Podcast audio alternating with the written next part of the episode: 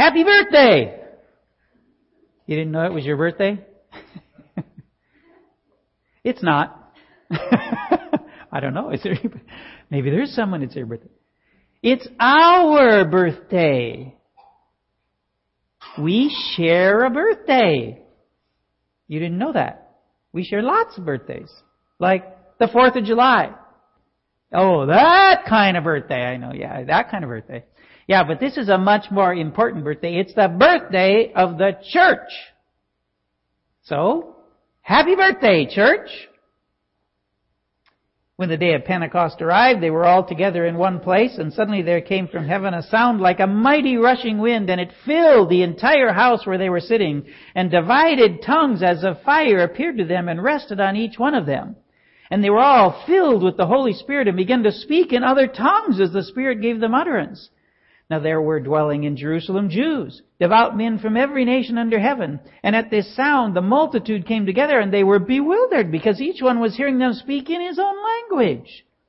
And they were amazed and astonished saying, are not all these who are speaking Galileans? God had instructed in the Old Testament the Jews to celebrate three major feasts every year. Passover, Pentecost, and Tabernacles, which was four months after Pentecost.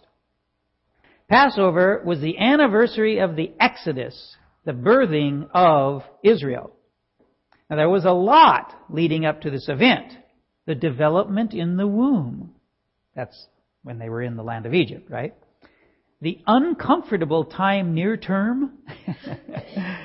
they became slaves rather than the more favored foreign nationals that they had had a status as.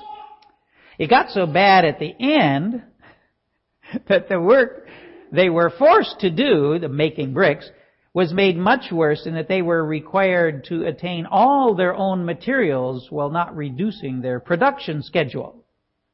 Then you have the ten birth contractions. The ten plagues. Sorry. And finally, the baby's born. The exodus from Egypt, right? Okay, do you remember when the umbilical cord was cut? Yeah, that'd be the Red Sea. Uh, sorry. Come on, we gotta have some fun here. The last feast, the, the Feast of Tabernacles or Booths, celebrated God's care of Israel during the wilderness wanderings, its childhood, if you will during this celebration, the Jews of Jesus' time were all supposed to leave the comfort of their homes and live in tents, tabernacles, sometimes called booths, and talk about how it was back then. That's what they were supposed to do. But in between these two celebrations was the Feast of Pentecost.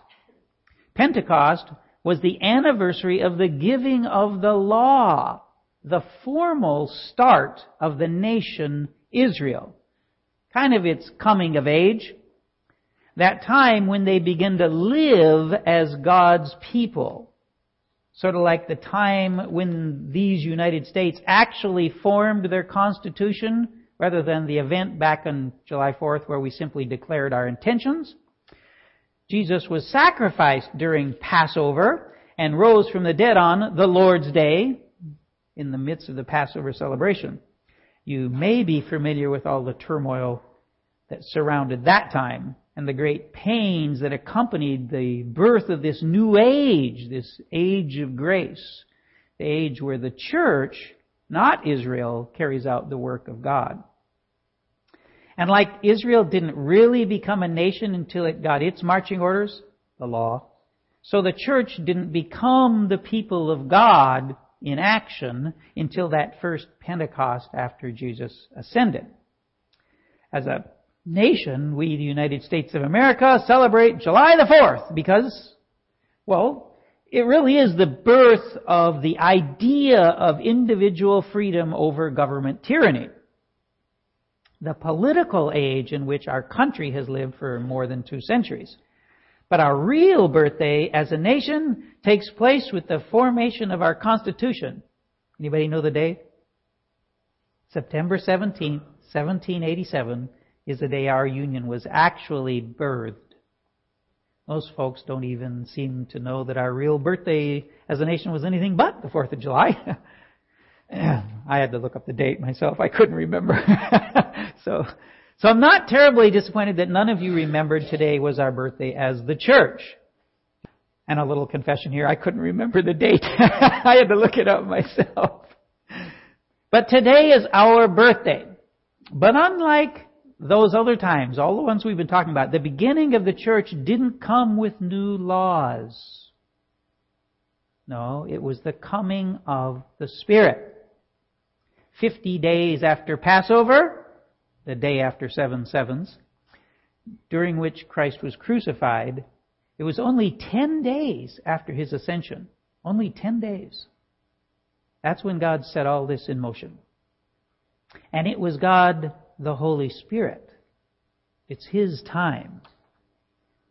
And how will He show that He is here to these Jews and believing Gentiles? These people who will be the beginning of the church. The church that will swell to fill the whole earth. In between Passover and Pentecost, Jesus' resurrection and his return to the Father, he taught the disciples many things. Here's one thing he told them. And while staying with them, he ordered them not to depart from Jerusalem, but to wait for the promise of the Father, which he said, You heard from me, for John baptized with water, but you will be baptized with the Holy Spirit not many days from now. Now we've already read what happened. What we need to recognize here is that Jesus sees the Holy Spirit as, well, Spirit. Can we make that kind of clear? Sensory experience, physical things, completely unnecessary to him. He sees far beyond such demonstrations. The physical phenomenon was for the benefit of the humans. In particular, those Jews and proselytes to Judaism who were dwelling in Jerusalem. So how will he say to them, I'm here with wind and fire and tongues. And suddenly there came from heaven a sound like a mighty rushing wind, and it filled the entire house where they were sitting. A wind. The word can also mean spirit or breath in Greek, and curiously, the same three in Hebrew. How would a Jew of that time, or someone who believed God through the teaching of Moses, understand a sound like a mighty rushing wind? First, they would understand that wind announces God's presence. To Elijah, God said, Go out and stand on the mount before the Lord. And behold, the Lord passed by, and a great and strong wind tore the mountains and broke in pieces the rocks before the Lord. Okay? The Lord is here. Wind was used to demonstrate God's power. Who has ascended into heaven or descended? Who has gathered the wind in his fists? Who has bound the waters in a garment? Who has established all the ends of the earth? What is his name? And what is his son's name? If you know. All Jews had heard these sayings. And those who knew the name of his son had even more insight. And he awoke and rebuked the wind and said to the sea, Peace be still. And the wind ceased, and there was a great calm. And he said to them, Why are you so afraid? Have you still no faith? And they were filled with great fear and said to one another, Who then is this that even the wind and the sea obey him? So we need to ask ourselves, why did the Holy Spirit, who has no need for such things, choose to use the sound like a rushing mighty wind this way? Just to announce his presence? Why was that important? Now there were dwelling in Jerusalem Jews, devout men from every nation under heaven, and at this sound the multitude came together. What a setup. you talk about great pre-event advertising, right? It does, doesn't get better than this.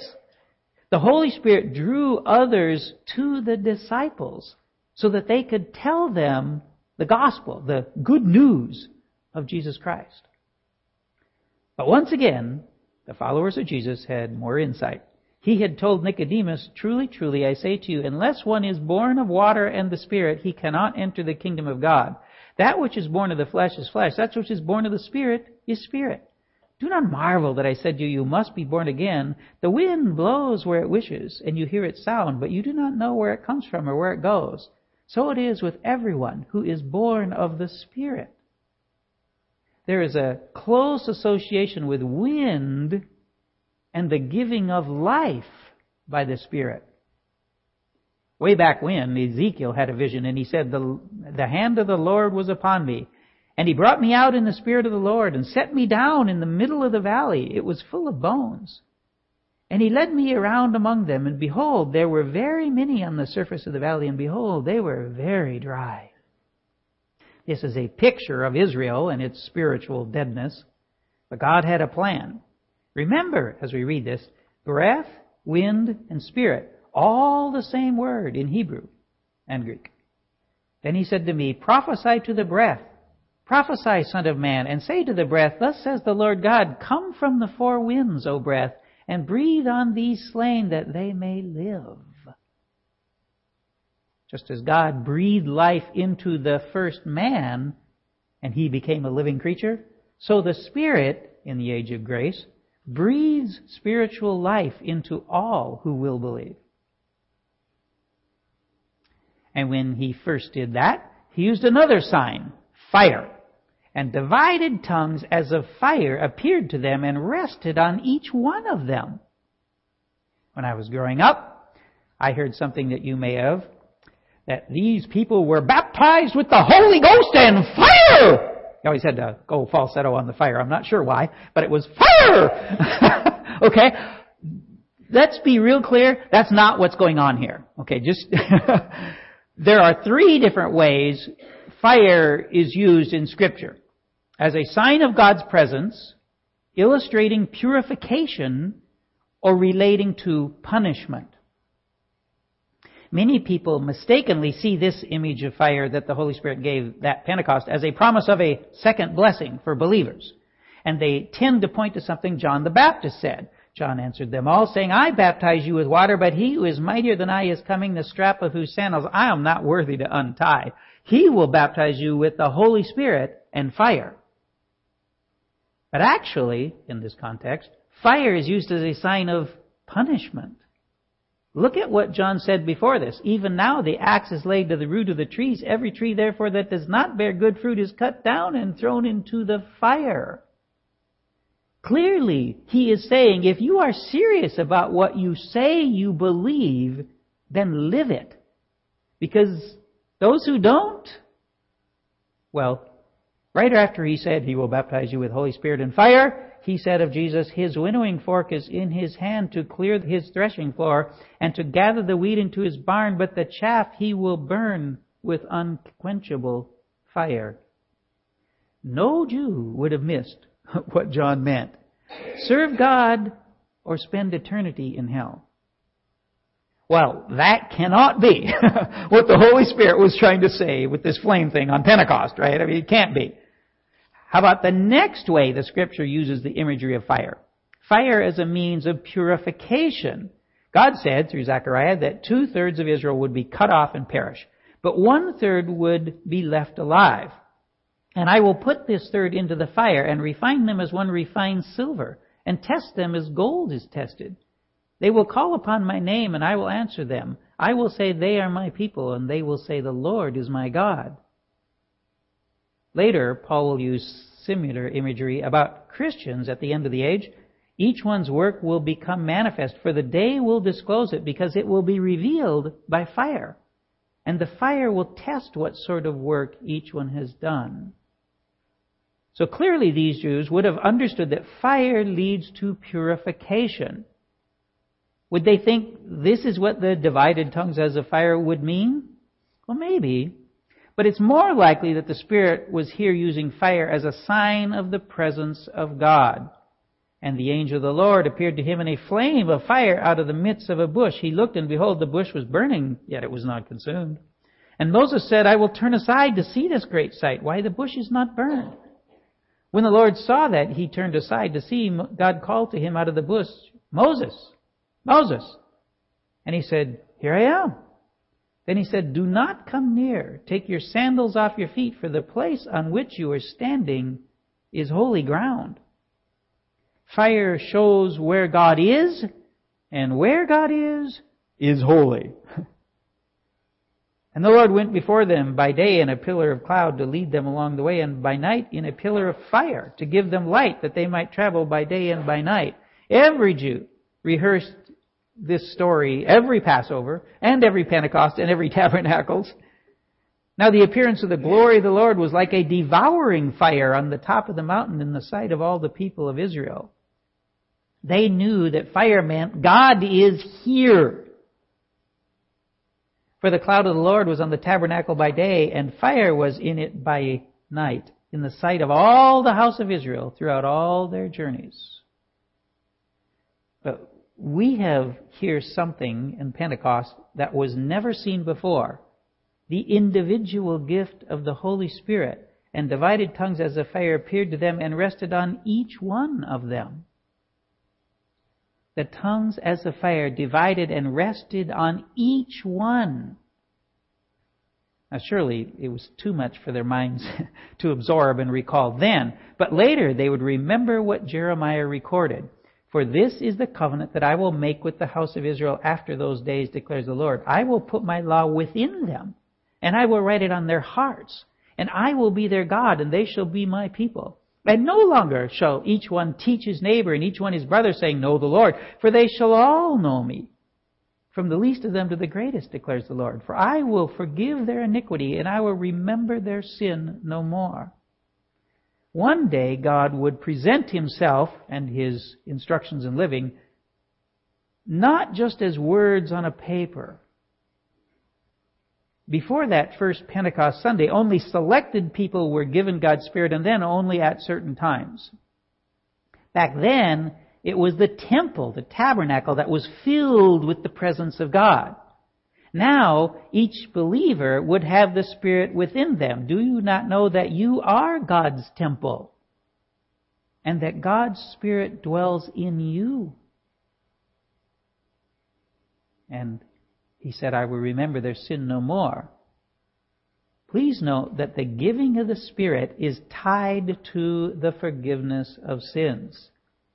Those ancient Israelites were afraid of the fire terrified of the presence of God. Why? Because they knew they were unclean. How can one stand in the presence of God when sin stains our entire being? Grace. God's forgiveness, completely unmerited on our part, of our sins. Through the sacrifice of Jesus, breathed into our very souls by the person of the Spirit. We can only be in God's presence because Jesus took our sins and the Spirit enters us as His temple. Remember that we said the very first human being became a living creature when the Spirit breathed life into him?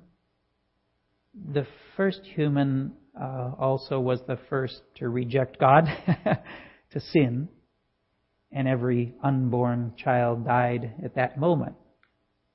God pronounced the doom, the curse of sin.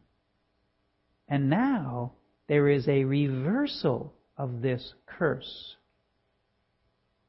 Not just that we can be forgiven our sins, as we now are, but that our very nature will one day be changed such that we, as our ultimate parents, could, will walk with God.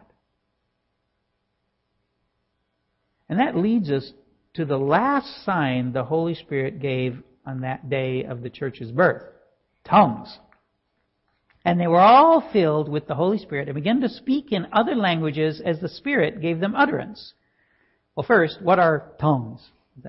Well, simply languages actual dialects that people spoke. The multitude came together and they were bewildered because each one was hearing them speak in his own language. And they were amazed and astonished, saying, Are not all these who are speaking Galileans?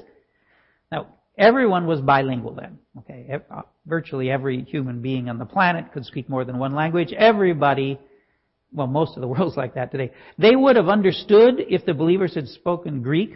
They'd all known, they'd all understood what they were saying. So, what was the Holy Spirit's purpose in having them speak the native languages of those people? But Jews and proselytes, Cretans and Arabs, we hear them telling in our own tongues the mighty works of God. It was specifically a sign. We have a message from God. okay, that's, that's the point. There are only two other occurrences in all of Acts where speaking in tongues is specifically mentioned. We believe there is a fourth time where it's alluded to. In every one of those cases, it is specifically said to be a sign from God to the believing Jews. Every time. Interesting, isn't it? When a group of Gentile believers, Gentiles believed and spoke in tongues, the believers from among the circumcised who had come with Peter were amazed because the gift of the Holy Spirit was poured out even on the Gentiles, for they heard them speaking in tongues and extolling God. Why are there different languages? Anyway, I mean, why, why are there different languages? The Holy Spirit moved Moses to write in early history of humanity on this planet. And in the words he inspired, we discovered that all humanity at one time spoke the same language. Everybody did. They decided to defy God and build a huge tower at, at a place called Babel to keep everyone together instead of spreading out across the earth as God had said. So God himself came down and split them up with different languages. Uh, the big bosses, you know, they could no longer tell the rest of the people what to do, so people began to fight, and most everybody hightailed it out of there, right? They spread out across the earth as God wanted. The separation of people necessary for God's plan begin to occur. Was this day of the birth of the church also the beginning of the reverse of the curse at Babel? Hmm. Or is it maybe something better? What was John the Baptist's announcement? I baptize you with water, but he who is mightier than I is coming. He will baptize you with the Holy Spirit and fire. Why is tongues a sign? Why does it come after the wind and the fire proclaiming God's presence? Well, why did John talk about the gift of the Holy Spirit? Because after he said, Every tree that does not bear good fruit is cut down and thrown into the fire, the crowds asked him, What then shall we do? Who is it that is asked this question? Well, on Pentecost, it was the church. We are to bear fruits in keeping with repentance. The Holy Spirit will bring people to us, and it's our job, to use language, to tell them the good news. This is the birthday of the church. Everything changed then. Understand, everything changed on that day. No longer are only some people given the Spirit some of the time. All who give their lives to God have the Spirit all the time. There's no point in going to Jerusalem to see the temple filled with the Spirit of God. Every believer is a temple of the Holy Spirit. So let's consider these questions. The first, are you a temple of the Holy Spirit? Have you believed in your heart that Christ is raised from the dead? This is what we need to ask people. If not, why not? Why aren't you? Why don't you believe? Why not today? if you talk to someone today, you could say, make today, Sunday, May 19th, 2013, your spiritual birthday. Kind of fun to share the birthday of the church with, with everybody. but if we are a temple of the Holy Spirit, have we told someone about it? Have we used the tongue He gave us? Have we borne fruit in keeping with repentance? Have we given our lives so completely to the Spirit that He has filled us to overflowing? It's the same question. Has anyone ever felt God's love so strongly in you that they had to ask about it? Will we seek this day to give all our life to the Holy Spirit's control? And will we strive to do so each day?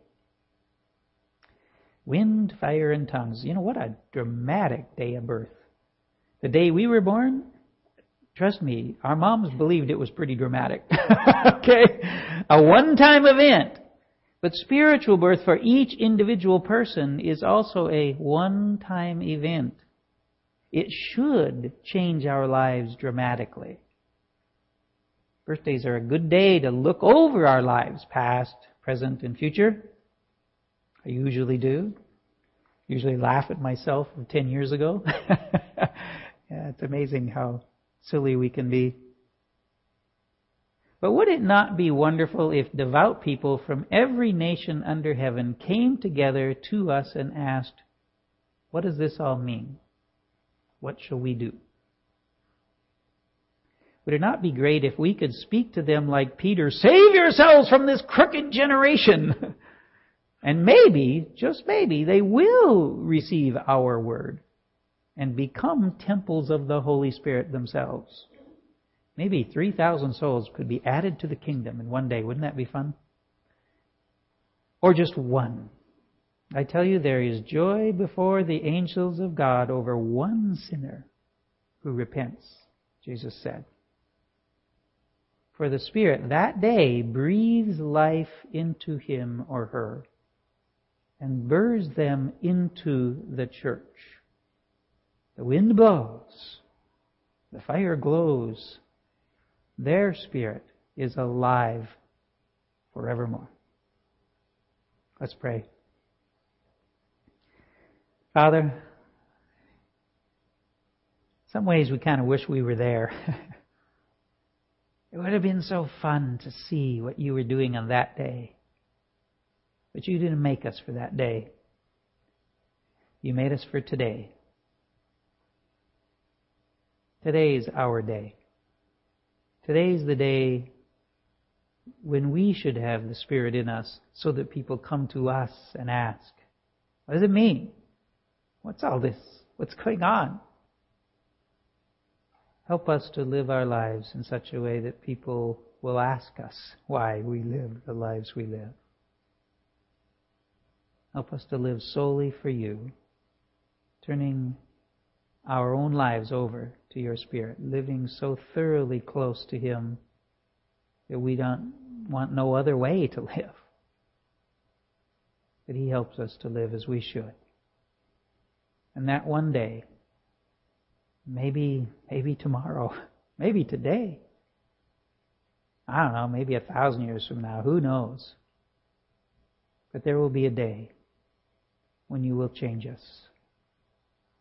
Not just cleaning up our spirits, but giving us whole new, pure, and perfect bodies. And that day, we will truly be perfect. I don't know if you're going to use wind and fire and tongues back then. Probably not. Sounds like you have something much better in plan. But we want to be a part of it. Help us to live today knowing that we will be aiming always towards what you have for us. In Jesus' name we pray. Amen.